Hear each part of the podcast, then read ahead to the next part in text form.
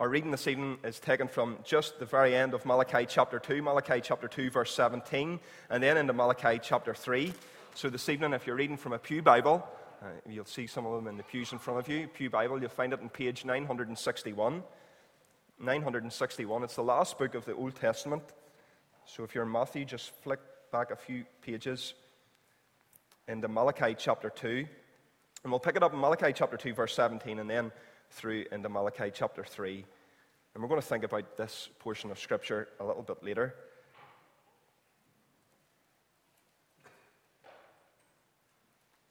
So, Malachi chapter 2 and verse 17. And this is God's word to us here this evening. You have wearied the Lord with your words. How have we wearied him, you ask?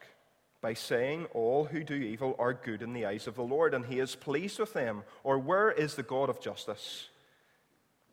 See, I will send my messenger, who will prepare the way before me. Then suddenly the Lord you are seeking will come to his temple. The messenger of the covenant, whom you desire, will come, says the Lord Almighty. But who can endure the day of his coming? Who can stand when he appears? For he will be like a refiner's fire or a lauder's soap.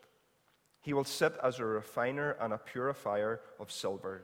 He will purify the Levites and refine them like gold and silver. Then the Lord will have men who will bring offerings in righteousness. And the offerings of Judah and Jerusalem will be acceptable to the Lord, as in days gone by, as in former years. So I will come near to you for judgment. I'll be quick to testify against the sorcerers, the adulterers, the procurers, the, against those who defraud laborers of their wages, who oppress the widows and the fatherless, and deprive aliens of justice. But do not fear me, says the Lord Almighty. I, the Lord, do not change. So you, descendants of Jacob, are not destroyed. Ever since the time of your forefathers, you have turned away from my decrees and have not kept them. Return to me and I will return to you, says the Lord Almighty. But you ask, How will we return? Will a man rob God? Yet you rob me. But you ask, How do we rob you? In tithes and offerings, you're under a curse, the whole nation of you, because you are robbing me. Bring the whole tithe into the storehouse, and there may be food in my house. Test me in this, says the Lord Almighty and see if I will not throw open the floodgates of heaven and pour out so much blessing that you will not have room enough for it. I will prevent pests from devouring your crops, and the vines in your field will not cast their fruit, says the Lord Almighty. Then all the nations will call you blessed, for yours will be a delightful land, says the Lord Almighty. You have said harsh things against me, says the Lord. Yet you ask, What have we said against you? You have said it is futile to serve God? What did we gain by carrying out his requirements and going about like mourners before the Lord Almighty? But now we call the arrogant blessed. Certainly the evildoers prosper, and even those who challenge God escape. Then those who feared the Lord talked with each other, and the Lord listened and heard. A scroll of remembrance was written in the presence concerning those who feared the Lord and honored his name. They will be mine says the Lord Almighty. In the day when I make up my treasured possession, I will spare them as in, as in compassion a man spares his son who serves him. And you will again see the distinction between the righteous and the wicked, between those who serve God and those who do not. Amen. And we thank God for his word to us here this evening. Well, as we come to God's word, let us open it up again to Malachi chapter 3. And no better way to start our week, the first day of our week, than sitting under God's word. That's why we come here to worship Him and start our week. And here we have Malachi chapter 3 before us this evening. And our message and the, the thrust of our message, as you'll see on the screen, is Return to me. Return to me. You'll find these words in our passage. You'll find them there uh, in verse. Uh, in verse 7, return to me and I will return to you, says the Lord Almighty. Now, on the screen, we have some pictures of uh, a dog, and this is our little dog, Ben. And uh, you can see him. He uh, has got a little bit bigger from the third one across. But uh, Ben every day has to be walked. He's a big golden retriever. He needs to get out and he needs to stretch his legs, and we have to take him for a walk. So he usually gets walked around the orchards, and we have the same little routine that uh, we're able to go on uh, around the, the, the, same way every day. We go on the same little path, and he knows it. He knows what points that he needs to stop, and he has to be put back on the lead because some of the cattle are out, and Ben, for some reason, is obsessed with the cattle, and he has to go and uh, nibble on their food and all the rest of it. So he knows the points that he has to stop and sit, and then I'll put the lead back on him. But around springtime, we were out for a walk with Ben, and Ben uh, decided that he would chase a rabbit. There was a rabbit that was loose, and I was going down the path into one of the back orchards, uh, and he, he spied this rabbit, and away he went, like lightning, straight after the rabbit. And he was bounding after him.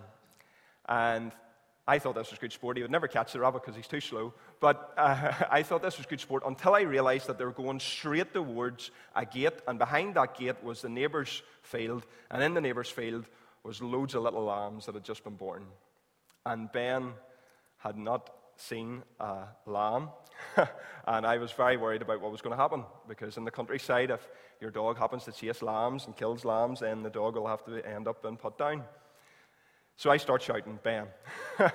ben, Ben, Ben, stop, Ben. Ah, you know the way you start making noises at dogs, and they apparently can make that out. Ah, don't be at it, but, and all the rest of it. Uh, and just as they're, they're bolting towards the gate, the, the little rabbit, it shoots into the hedge, and Ben, all disappointed, kind of sniffs about the hedge, and then he comes back to me. Thankfully, they didn't make it to the gate of the field. He was so close to going into that field, so close to going into the way of danger, so close to actually losing his own life because he'd ended up chasing the little lambs, probably have killed one of the little lambs, and he would have had to have been put down. But he listened to, in this case, his master's voice, which was me, or it could have been dad. But he listened to his master's voice. Disaster was averted, no lambs were killed, and Ben, as a result, would not have to be put down. He listened, he responded, and he was saved. And tonight, from our passage, we want to be really clear from the outset. If we do not listen to the Father's call as, firstly, Christian people to be holy, then we are in a very, very dangerous position. And if we do not listen to the Father's call here this evening, if you're not a Christian, to come and be a Christian, to return to God, to come back to Him, you also are in a very, very dangerous position. Return to me, God says from this passage.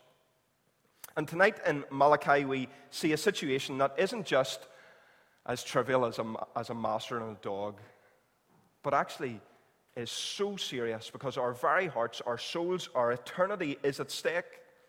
And Malachi here, it's, it's a love book. It's a book of love. If, if you turn over just a page to Malachi chapter 1, you'll see it in verse 2. The very first words I have loved you, says the Lord. I have loved you. And what transpires is that, that Israel here, that Malachi is talking to, Israel are not faithful. And it's like a relationship, it's like a marriage, it's a covenant relationship, one with the other. And in this marriage, the two, one side is being faithful, God is obviously faithful, but the other side, Israel, is not. They are blind, they're ignorant, they're apathetic, they're rude to God, they're naive, they're distant from Him, they're unthankful, they're uncaring, they are forgetful. And this relationship is broken. And right at the heart of all that's going on in Malachi, we have different little disputes. It's like, it's like a, a, two lovers that are sitting down, and, and one side's pointing a finger continually. The, the people of Israel are continually pointing a finger at God, and they're saying, But look, this is wrong, and this is wrong, and this is wrong. And in the midst of it, all of these little disputes are symptoms of something greater. And the greater problem is the heart. The heart of the people is totally gone. The heart of the people is not for God, it's for everything else apart from God. They're frosty with God, they're apathetic with Him, they're not communicating to Him, and right at the center, they're not worshiping Him. They're not worshiping Him the way that He deserves to be worshiped. And throughout our previous chapters, we've been able to see this. They cheat God in all the things that they bring to Him for their offering. Their religious leaders have been compromised. They've been compromised in their physical marriages. And here tonight we'll see that they have been compromised in their attitude toward money and service. So, in one sense, it's really, really basic. For the people in Malachi's day, where was their heart? Their heart was far from God, and so too for us, it's really basic. Where is our heart here this evening? These words call us to return to me, come back to me, stop running in the direction that you are going, and return to me. It's really easy for each of us to identify what our heart's desire is, because out of our mouths flow the things of our heart. So if, if you talk to someone and every time they talk to you, all they talk about is one particular thing, then very soon you can realize that that is the desire of their heart. Where are our hearts this evening? Either it's for God or it's not.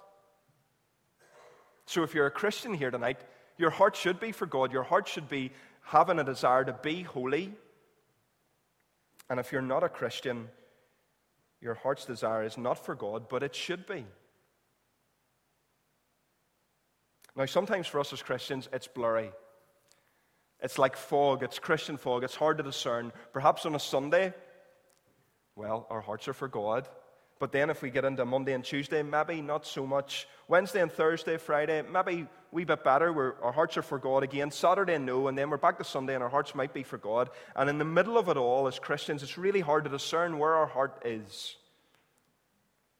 Well, in the midst of our fog this evening, our aim should simply be to follow Jesus. And the fuel that makes that possible, the fuel that makes it possible day after day, week after week, to be holy and to follow God and to have Him as our heart's desire is forgiveness. Because God here forgives His people. Return to me, and I will return to you. They've been un, they have been unfaithful for generation after generation after generation over and over and over again, despite God's faithfulness to them. And yet God says that He is patient, that He is loving, that He is kind. Come, He says. Just like we thought about this morning with the prodigal son, the prodigal, what do we expect the prodigal's uh, uh welcome to be by his father? We expect him that he's going to get maybe a, a, talon off, he's going to get clipped around the ear, whatever else that happens whenever you return after being bold. But here, what, is, what does he receive? We saw it this morning that he receives his father's arms open wide, him running towards him to greet him and to welcome him in. And so too, here it is in this passage Return to me, God says. So the key for us is forgiveness. Know that this evening as a Christian, wherever you are in your walk wherever your heart's desire is, that there's forgiveness for you this evening. And God calls us to return. Now, we're going to see three things in this passage, and these things will help us to worship God. They'll help us in our heart to return to Him. Firstly, it's this that God's character doesn't change. God's character does not change. And that's really unusual for us because most things in the world changes. We change. Probably most of us have changed today from we were here this morning. Maybe you have changed. As you look at a picture, you'll be able to identify the ways that you have changed over the years.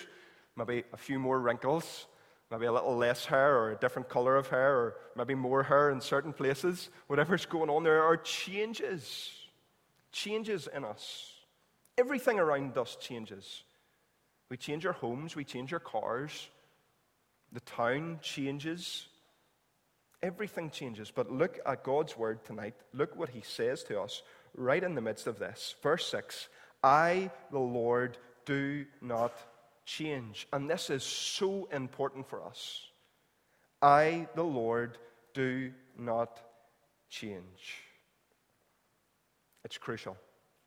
Because you see, just at the start of our passage from verse 17, what's going on? The children of Israel, well, they're kicking up and they're saying, God, where are you?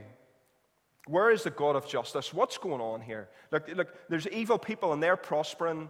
Sure, are you, are you even living? Are you, are you even still prospering us? Are you, is your blessing still upon us? Are you still keeping your promises, promises to us? And God says, Yes, I am. Chapter 3, verse 1. See, I will send my messenger who will prepare the way before me. Who's the messenger that he's going to send? John the Baptist. Then suddenly the Lord you are seeking will come to his temple. The messenger of the covenant, whom you desire, will come, says the Lord Almighty. Who? The Lord Jesus. Verse 2 Who can endure the day of his coming? Who can stand when he appears? Remember in the New Testament, even the demons bow down before him and cry out who he is. So they can't see it, but God's pointing to one that's going to come, and He's saying to them, Look, I have been faithful. From Genesis 3, verse 15, I have been faithful. I am going to send someone who's going to rescue you. Abram, Isaac, Jacob, through the Exodus with Moses, Joshua and David, the one God, Yahweh, the great I am. I will not change. I will show mercy. I will continue to be faithful to you. I will keep my promises to you, says God. And this is good news for us. Why? Because we know our God is good. He goes on here to talk about a refining fire, a purifying fire that's going to happen. Now, this isn't a fire that's going to consume, and it could have been a fire that was going to consume people, but it's not. Instead, God, in His mercy, says He will send a refiner, a purifier, His Son, the Lord Jesus. Our God is good, and His love endures forever. He will punish wickedness, because he says he will here in verse 5. So I will come near to you for judgment. I'll be quick to testify against the sorcerers, adulterers, the liars. God will have justice. He is still on the throne, his kingdom is still growing. He is alive, he is active, but in the midst of their disobedience, the people here in Israel think that he has left them. And tonight, maybe that's you in the midst of the fog of life, in the midst perhaps of disobedience, you think that God has left you. You think that He's not living and He's not active. If you're at Holiday Bible Club this week, you would have saw a living and an active God changing little ones' hearts, calling them into His kingdom. Are God's people saying not living and active? Look at how many Christian brothers and sisters are here with testimonies of coming out of darkness and into light, once in death, now in life. So, here in the midst of the children of, children of Israel's rebellion, God stands and he says, I, the Lord, do not change. You can trust me. You may be disobedient, but I am faithful. And here there's a little subtle note to who the people are as well. I, the Lord, verse 6, do not change, so you, O descendants of Jacob, are not destroyed. What's, what's this descendants of Jacob? Well, some commentators reckon that what is actually happening here is just as the Lord says, I do not change, well, also you as people do not change because you're the descendants of Jacob. What does that mean? You're the, you're the people or the ones who grab. Jacob, the one who grabbed the heel. Your grabbers, your seizers. And we see this then on through our passage with money. They seize it and they will not let it go. So God doesn't change and people don't change. We are sinful by nature. Our desires are sinful. Our desires are to walk away from God and not to Him.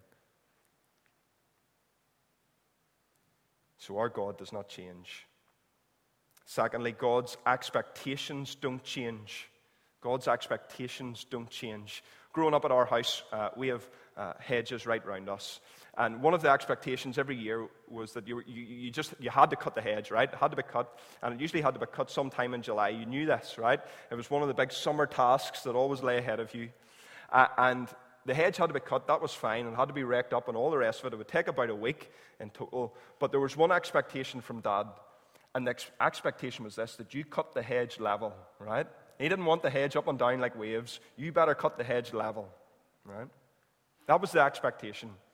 So, with fear and trembling, you got up on the step ladder and you tried to make sure it was as straight as possible, and you'd cut a little bit and you'd take a step back and you'd look at it, it looks level enough to me, and you go again and you'd look at it from different angles, awaiting dad coming home to inspect it to make sure that it was. This was an expectation, and it hasn't changed. It's still the same this year. I'll have to make sure that the hedge is as level as possible. But here, our God has expectations, right? And his expectations for us, his expectations for us as Christian people, are that we are faithful to him.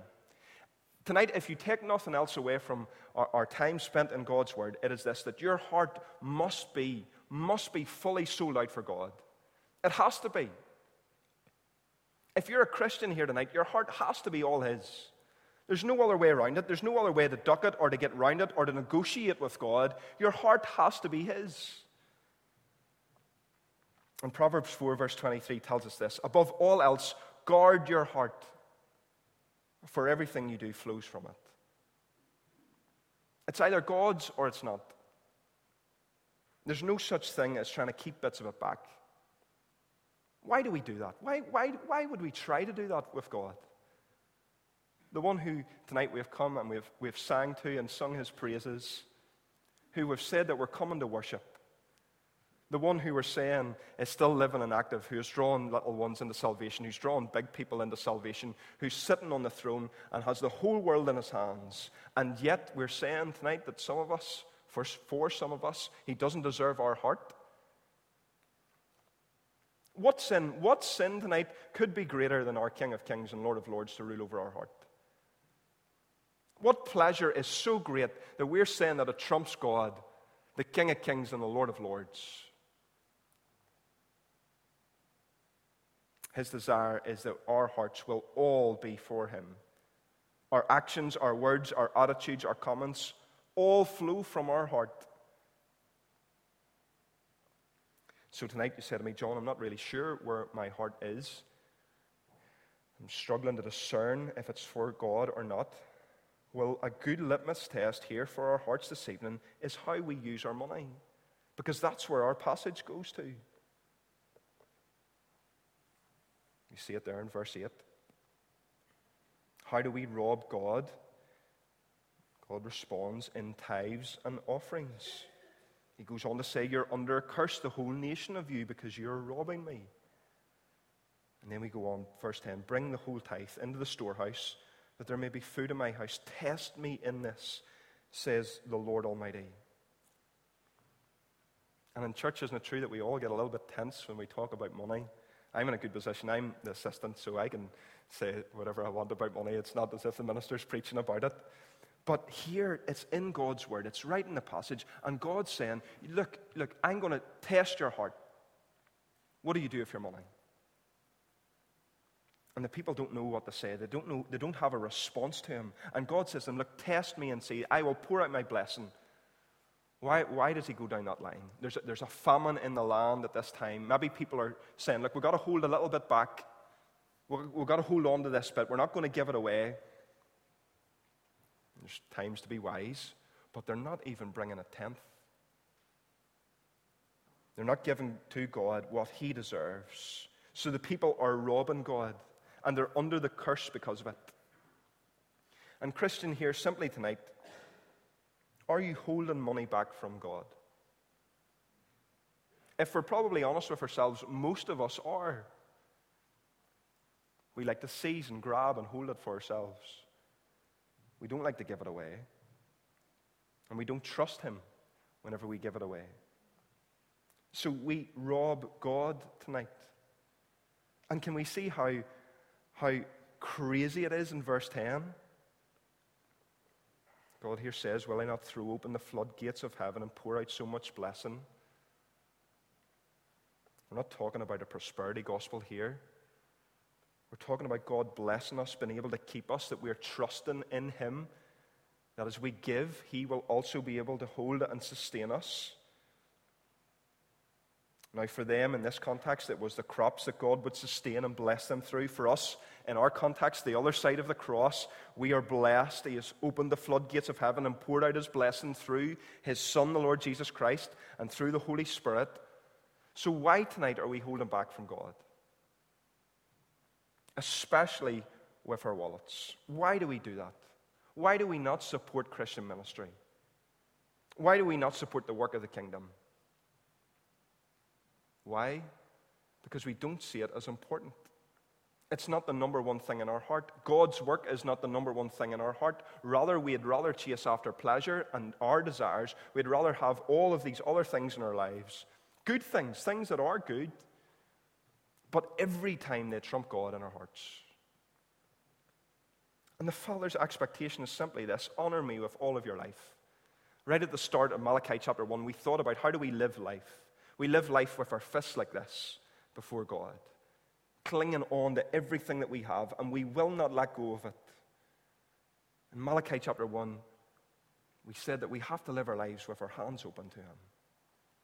Why? Because His Son came and spread His hands on the cross for us.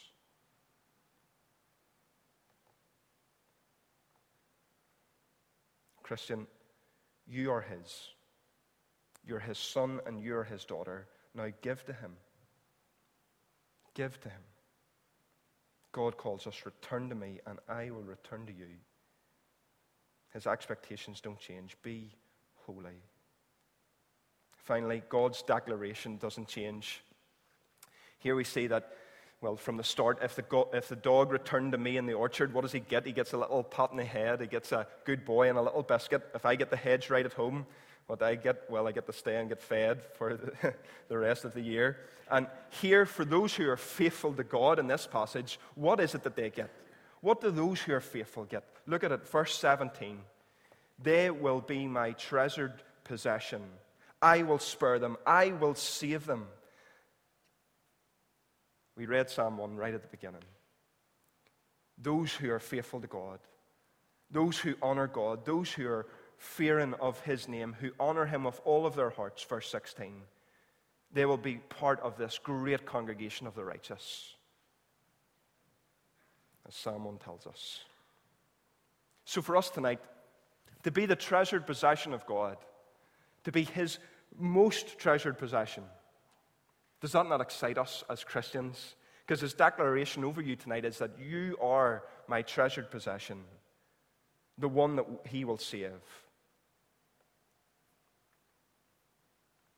I want that to sink into us here this evening. God's treasured possession. And yet we feel so unworthy. And he says, in the midst of our unworthiness, But I look at you through my Son. You're my treasured possession. And because of his Son, he looks at us and he says, You are also my Son, with whom I am well pleased, and my daughter. So he has compassion on us those of us who will serve him, who will honor him with all of our hearts.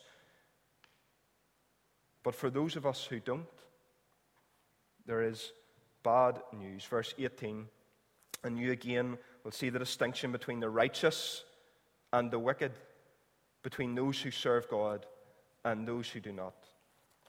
And in our reading from Psalm chapter 1, we see it. In the Psalm number 1, what do we see? Verse 4 of Psalm 1 The wicked, they are like chaff that the wind blows away. Therefore, the wicked will not stand in the judgment, nor sinners in the assembly of the righteous.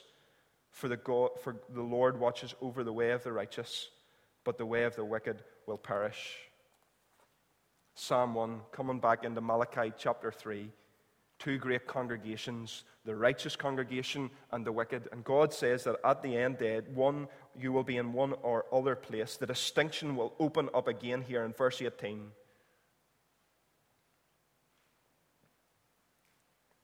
So for some of us tonight, you're God's treasured possession.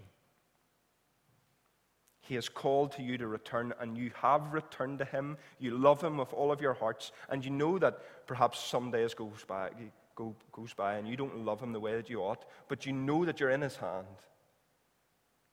You're trusting him. So you're his treasured possession. But for some of us here this evening, for some of us, this call to return to God, to return to the God who does not change, you have heard it over and over and over again, and you have not responded. And here, by God's grace tonight, you find yourself here in Hill Street. And again, he speaks to you here this evening and he says, Return to me, and I will return to you. And I'm coming to you, God says, in love and with mercy and with grace. I'm coming to you with a title that says that you will be my treasured possession, that you will have eternal life. But what will you do with it? Will you return to Him tonight? Will you come to Him for the first time and say, Yes, I accept that you are the King of Kings, the Lord of Lords. You are, verse 6, the Lord who does not change. You are the one who brings salvation. You're the only one who is to be trusted in this world, the only one. Or will you say something else to Him tonight?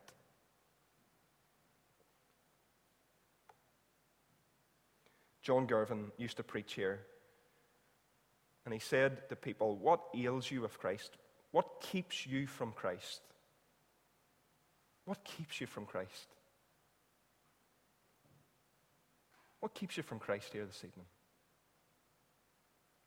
Is there anything, anything in your heart, in your life, that is worth keeping you away from the, our King of Kings and our Lord of Lords, the one who will call you his treasured possession? He says to you tonight, Return. Come to me. Come to me and be my treasured possession.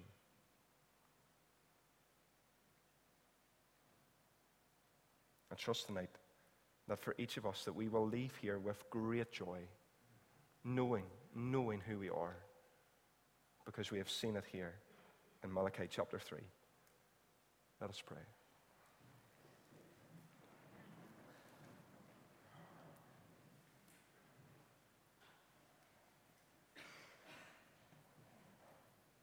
Father, we come before you this evening. And we thank you that you do not change. Your expectations do not change, and your declaration does not change. You are faithful to us. You call us to be holy. And you have called us your treasured possession if we will honor you with all of our hearts. Father, tonight we pray that you would be at work in each of our hearts Father, we are sorry for the times where we do not have you as our King of all. For the times when we replace you and walk away from you, we ask for your forgiveness. We pray tonight that you would stir our hearts through your Holy Spirit, that we would see you, the God who does not change, the faithful God from generation to generation, the one who saves, the one who holds this whole world, world in your hand, our great creator, our great sustainer and that we will love you above all else. And Father, tonight we pray for any friends who are here this evening that they will see you, that they will come to you this evening, and that they will know your saving grace, and that we will rejoice here this evening over one who turns to you. Father, we pray that your Spirit would strive on with us in Jesus' name. Amen.